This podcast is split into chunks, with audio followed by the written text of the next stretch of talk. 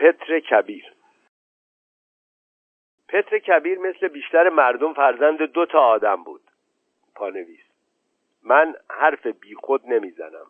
بعضی از مشاهیر تاریخ برخلاف بیشتر مردم فرزند یک آدم بودند. ادامه مد. یکی تزار الکسیس میخایلوویچ رومانوف و دیگری ناتالیا کیریلیونا ناریشکین. پانویس. روسها از همان قدیم اسمهای عجیب و غریبی روی خودشان میگذاشتند. انقلاب هم نتوانست این عادت را از سرشان بیاندازد. بنابراین از دست ما چه کاری ساخته است؟ ادامه مد مادرش زن دوم پدرش بود. پرانتز. و خوب که فکرش را بکنید می‌بینید که این هیچ جای تعجبی ندارد. پرانتز بسته. پتر در کودکی آثار هوش فراوانی از خود نشان می‌داد مثل همه بچه ها معلمش نیکیتا مویسیوویچ روتوف پتر را طوری تربیت کرد که خسائل فردی و جبلی خیش را حتی الامکان از قوه به فعل بیاورد. به عبارت دیگر او را لوس بار آورد. بعدها شغل دلغک دربار به این معلم واگذار شد چون که تزارهای روسیه همیشه عقیده داشتند که کار را باید به کاردان سپرد. پرانتز. البته من تا به حال کسی را ندیدم که خلاف این عقیده داشته باشد و لذا این افتخار منحصر به تزارهای روسیه نیست. پرانتز بسته. پتر کبیر وقتی که تزار روسیه شد ده سال بیشتر نداشت یعنی صغیر بود. بعد رفته رفته کبیر شد. ایام صغارت را به شیطنت و بازی در آوردن سر فیدر کریلونی و گاودیلیو گوگولین و ایوان ایوانوویچ گولوتزین و ایوان ایوانوویچ ایوانوف گذراند. پرانتز.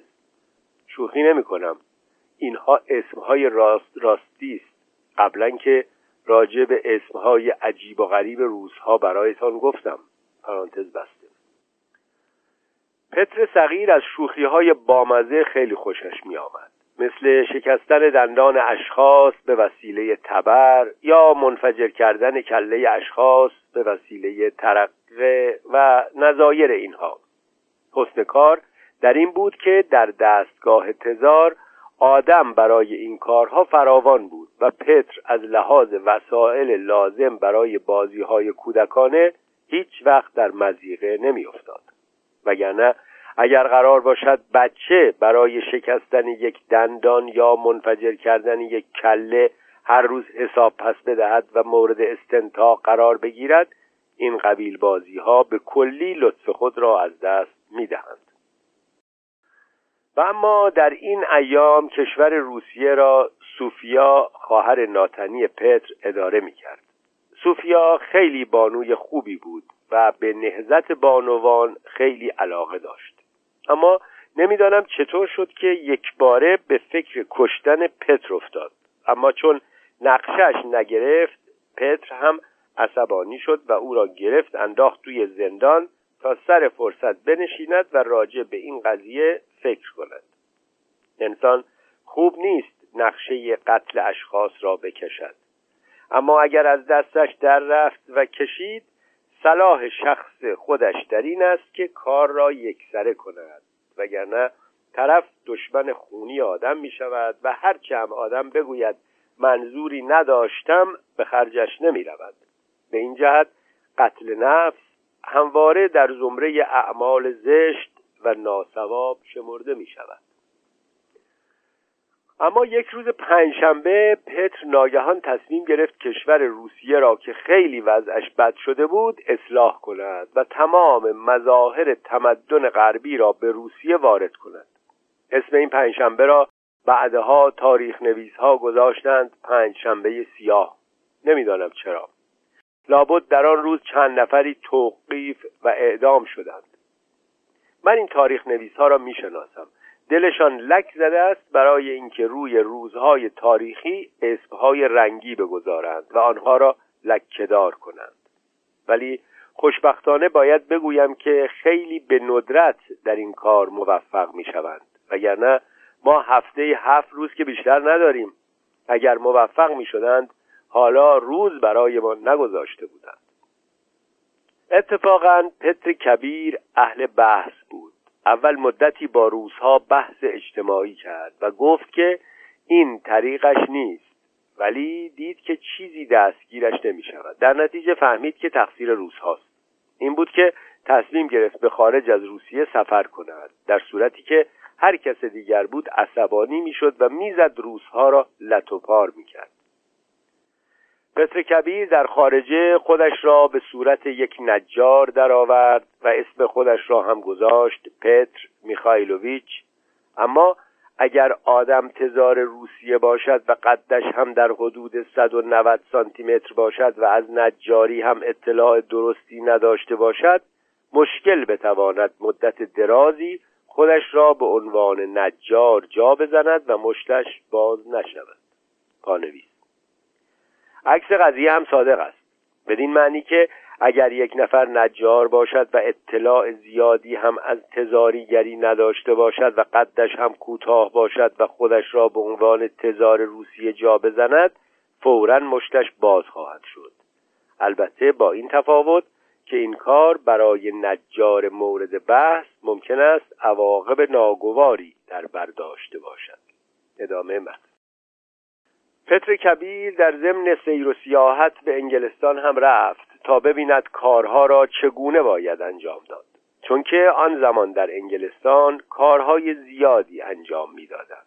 در انگلستان در خانه مسکن گزید که متعلق بود به شخصی به اسم جان اولین و آن را به دریا سالار بنیو اجاره داده بود. و دریا سالار بنیو هم آن را به یک نفر روس به نام پتر میخایلوویچ اجاره داد که همان پتر کبیر خودمان باشد در لباس مبدل. اما مستعجر مشکوک که می‌گویند همینجور آدم ها هستند. پتر مستعجر بسیار مشکوکی از آب درآمد. در حدود سیصد تا شیشه پنجره را شکست و همه تشک ها را شکافت و پرها را بیرون ریخت. پانویس پیداست که خانه را مبله اجاره کرده بوده است.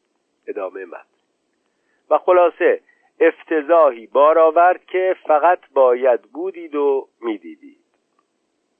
پانویس. من شرط میبندم که معلم تاریختان این چیزها را به شما نگفته است.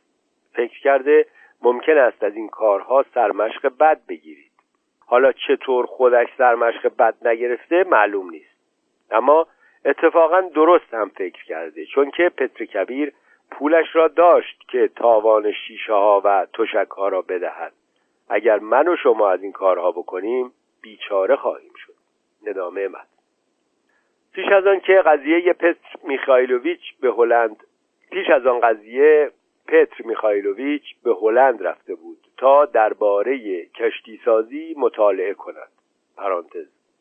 حالا ما چرا این قضیه را بعد از آن قضیه آوردیم؟ مطلبی است که بعدها هم روشن نخواهد شد. پرانتز بسته. در بندر زاندام پتر مدت یک هفته تمام به عنوان نجار عادی در کارگاه کشتی سازی کار کرد. منتها صبحها کمی دیر سر کارش حاضر می‌شد و ظهرها هم سه ساعت برای صرف نهار تعطیل می‌کرد. به قولی پتر در این مدت به تمام رموز کشتی سازی پی برد تا هنگام بازگشت به میهن بتواند از تجارب و اندوخته های خیش در اداره امور امپراتوری پهناور روسیه استفاده کند. اما بنا بر قول دیگر پتر آخرش هم چیزی که چیز باشد یاد نگرفت.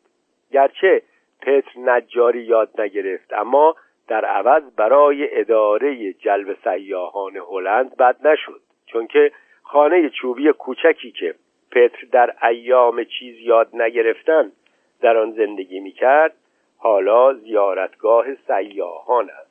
بنابراین آدم نباید در زندگی معیوس باشد زیرا سعی و کوشش هیچ وقت بی نتیجه نمیماند.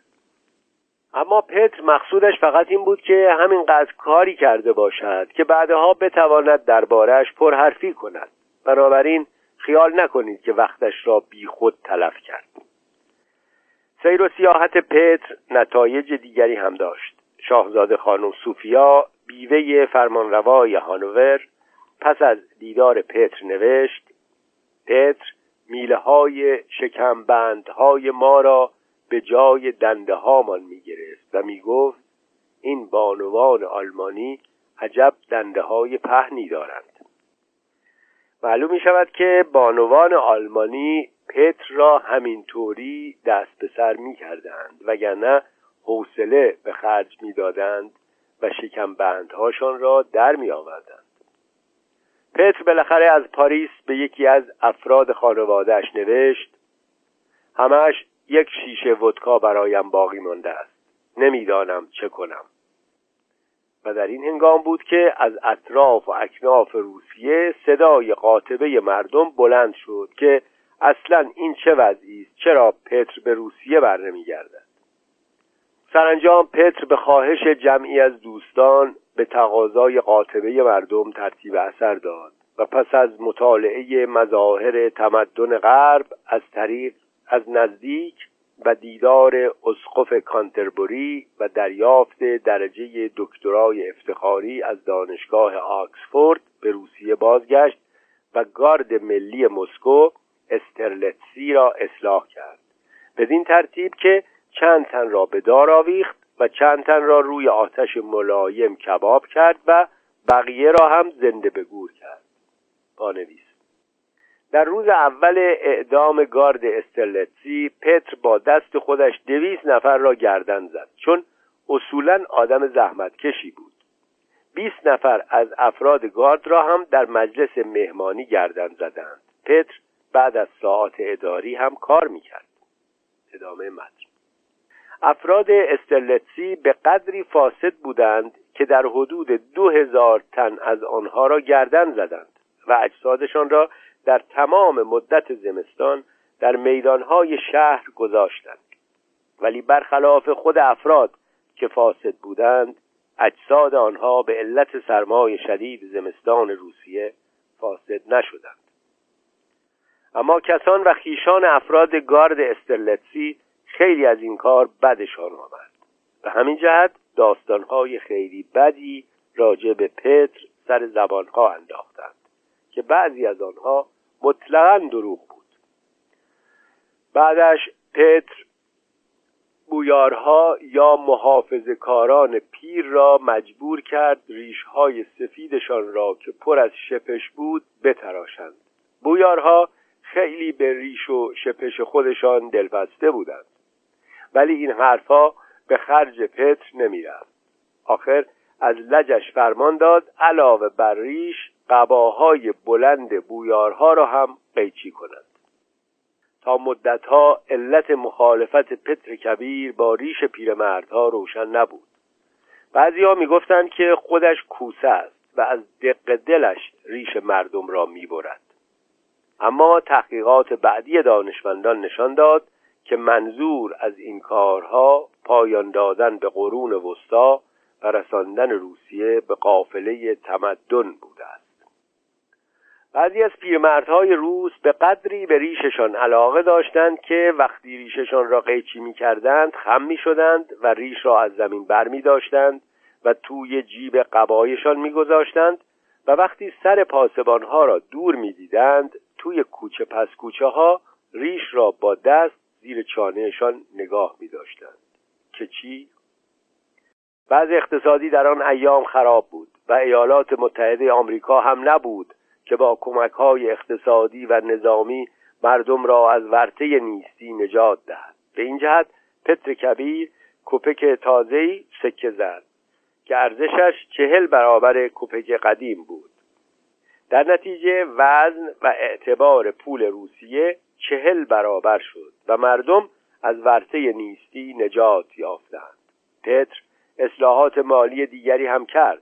از جمله بودجه تنظیم کرد که در آن مقدار کپکی که دولت بر اثر هر کدام از آن اصلاحات متضرر شده بود نشان داده شده بود. از اینجا معلوم می شود که دولت در صدد استفاده مالی نیست. پتر رشوهخواری را هم به کلی قدغن کرد مگر در مواردی که شخص مرتشی نسبت به کاری که قانونا و رسما در حدود اختیارات اوست اقدام کرده باشد. پتر از همه چیزهای کهنه و قدیمی بدش می آمد مثل شهر مسکو. این بود که شهر تازه‌ای در مناطق باطلاقی ساحل دریای آدریاتیک بنا کرد و اسمش را هم نمی‌دانم به چه مناسبت گذاشت پترزبورگ. پانویس بعدها خود روزها هم نفهمیدند که این اسم بی مناسبت است و به همین جهت آن را تغییر دادند.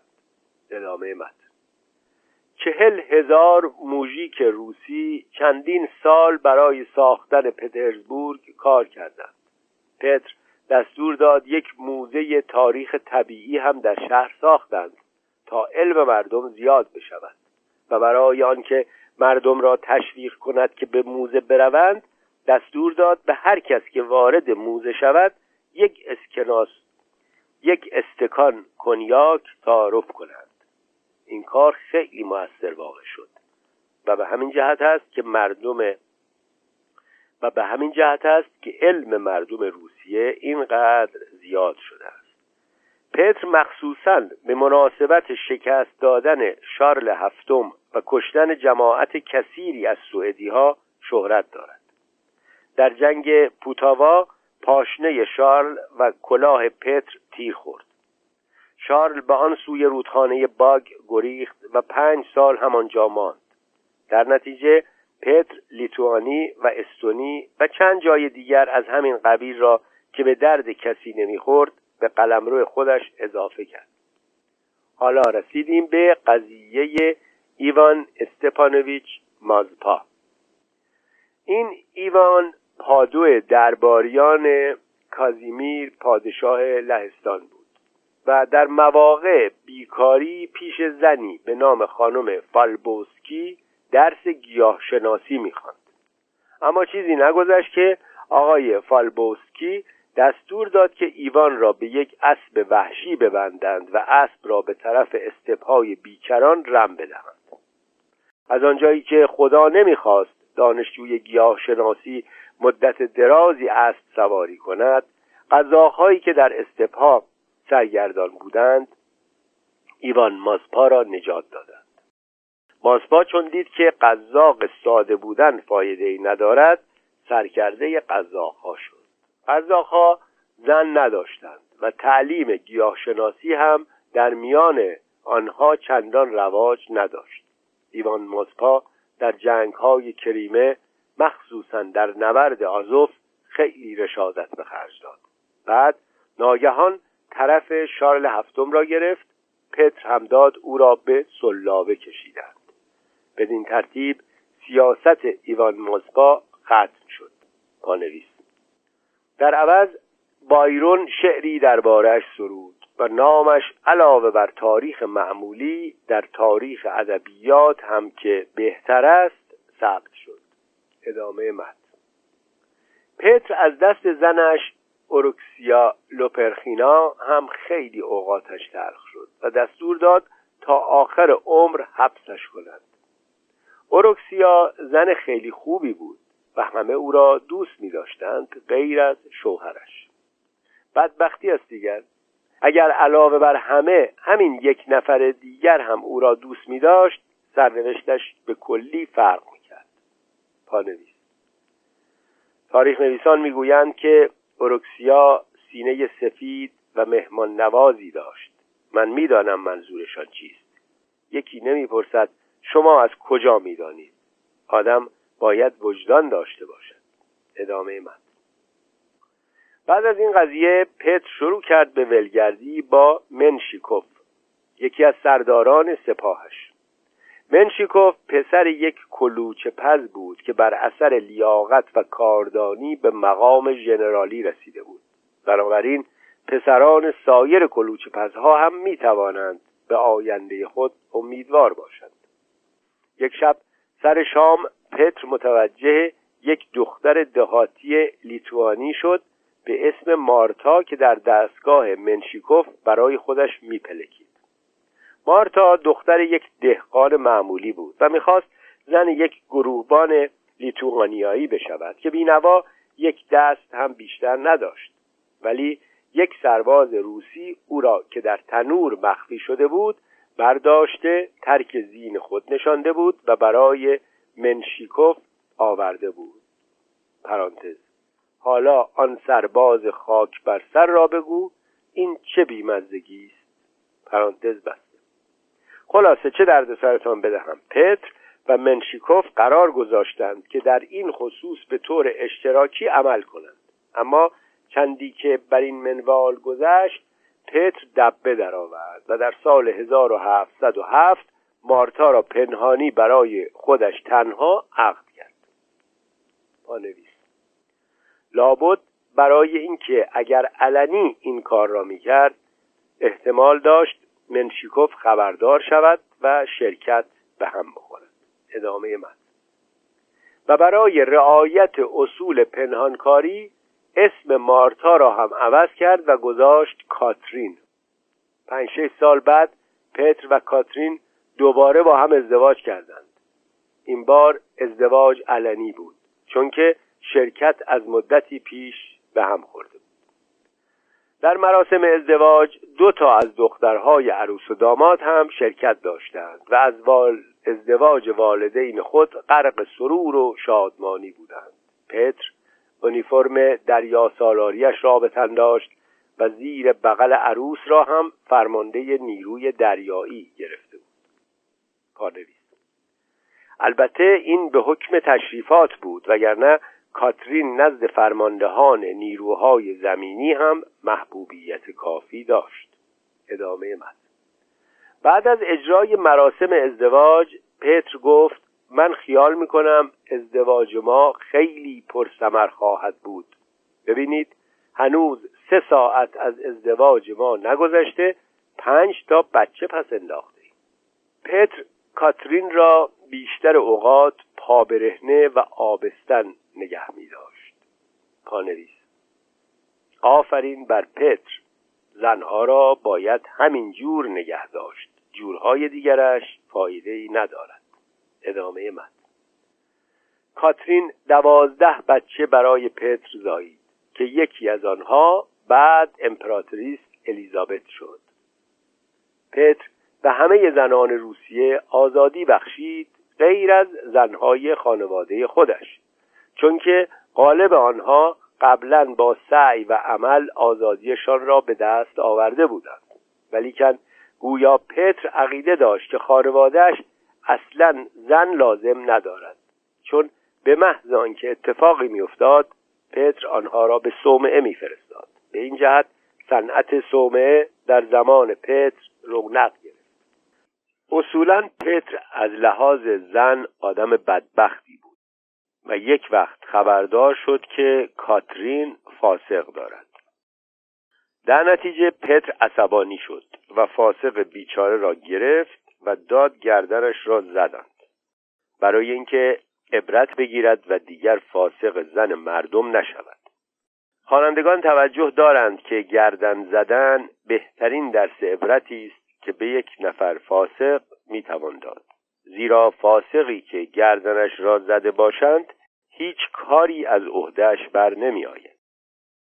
با همه اینها من شک دارم که دل پتر کاملا خنک شده باشد به خصوص که بعد داد سر آن فاسق را توی الکل خواباندند و توی پنجره اتاق کاترین گذاشتند اما کاترین اصلا و ابدا به روی خودش نیاورد و طوری رفتار کرد که انگار سر بریده توی پنجره اتاقش نگذاشتند با توجه به اینکه زنها در برابر این قبیل مناظر معمولا هزار جور قش و ضعف می کنند باید آن کرد سوء زن پتر احتمالا بی اساس بوده است وگرنه قضیه به این سادگی ختم نمی‌شد.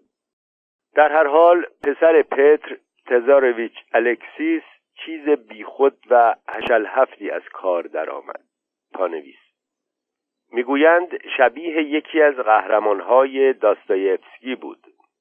معلوم می شود برخلاف آنچه مشهور است داستایفسکی قهرمانهایش را از خودش در نیاورده بلکه از تاریخ الهام گرفته است.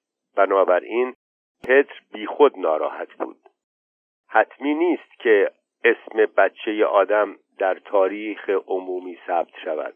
تاریخ ادبیات چه عیبی دارد؟ ادامه متن.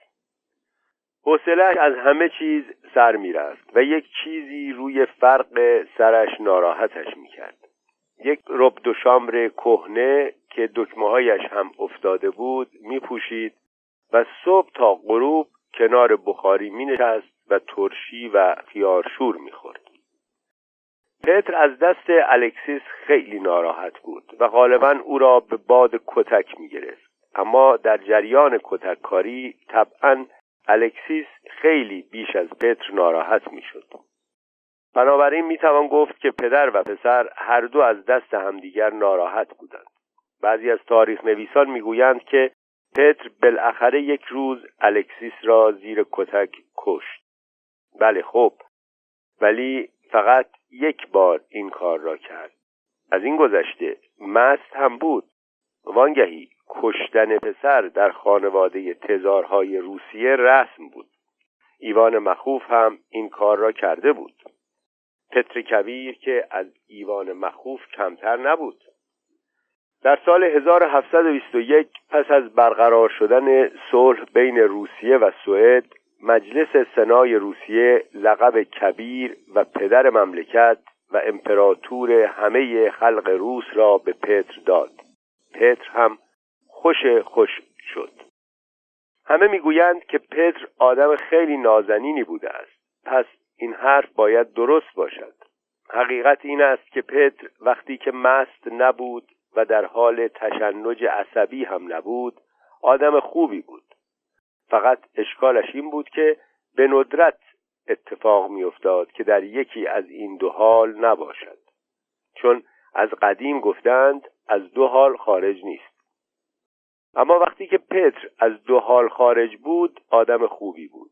مثلا فرمان می‌داد که مردم در فصل زمستان وقتی که از جلوی قصر میگذرند لازم نیست کلاهشان را بردارند. حتی یک بار اجازه داد مردم چپق و سیگار بکشند. پانویس. آخر تزار میخائیل در سال 1634 استعمال دخانیات را ممنوع کرده بود و مجازات ارتکاب این جرم را هم اعدام قرار داده بود. در چنین شرایطی اگر کسی به استعمال دخانیات مبادرت ورزد احمق است و اگر از استعمار دخانیات خودداری کند بی غیرت است. ببینید تزارها مردم روسیه را در چه وضعی قرار داده بودند؟ ادامه متن. پتر نیروی دریایی روسیه را تأسیس کرد و از آن گذشته یک روش آموزش و پرورش خیلی عالی هم به وجود آورد. دیگر از اقدامات قابل ذکر او یکی ساختن یک چلچراغ بود از دندان سگ آبی و دیگری ساختن یک موشک دو کیلویی که هرچه کردند هوا نرفت ولی در عوض روی سر یکی از دوستان پتر افتاد و آن بنده خدا را جا به جا کشت. پتر عقیده داشت که مردم روسیه با دنیای خارج در تماس باشند. نه اینکه مثل زمان قدیم در بیخبری به سر برند. پانویس. بعدها یکی از جانشینان پتر قدغن کرد که در روسیه احدی حق ندارد با دنیای خارج تماس بگیرد و هر کس گرفت خونش به گردن خودش خواهد بود. خوبیش این است که تکلیف مردم روسیه همیشه روشن بوده است. ادامه متن. همچنین پتر دلش می‌خواست که مردم روسیه همه بلندقد و خوش اندام باشند. و همین جهت در سال 1811 هرچه کوتوله و ناقص الخلقه در پترزبورگ بود جمع کرد و در ساحل رودخانه یخبسته نوا برایشان دهکده ای درست کرد تا همانجا زندگی کنند و میان مردم پیدایشان نشود. پانویس قافل از اینکه کوتوله ها و ناقص الخلقه های جدید بعدا سر از جاهای دیگر در خواهند آورد. چنان که درآوردند. ادامه متن. در این دهکده دو کوتوله با هم ازدواج کردند و جشن و سرور مفصلی راه انداختند و این صحنه را ورسچاکین نقاش معروف روس در تابلو عروسی دو کوتوله جاودانی کرده است. خود پتر خیلی از کوتوله ها بلندتر بود. قدش با چکمه نزدیک دو متر بود و چکمه هایش را هم به ندرت در می آورد مگر در مواقعی که می‌خواست به حالت افقی قرار بگیرد و در چنین مواقعی مسئله قد زیاد مطرح نیست. مهازا پتر در سالهای آخر عمر می گفت که آنچه تا حالا صورت گرفته همش نادرست بوده است. شاید این یکی را درست گفته باشد. پتر اصلاحات خود را با شتاب زیاد ادامه داد. و برای رفع خستگی مرتب ودکا نوشید. اما سرانجام به علت مرگ درگذشت. قبل از مردن گفت همه چیز را می سپارم به دست اما جملش را تمام نکرد. مسلما به همین علت بود که بعدا در روسیه دعوا در گرفت یکی نیست بپرسد مرد حسابی اگر جملت را تمام می کردی می مردی؟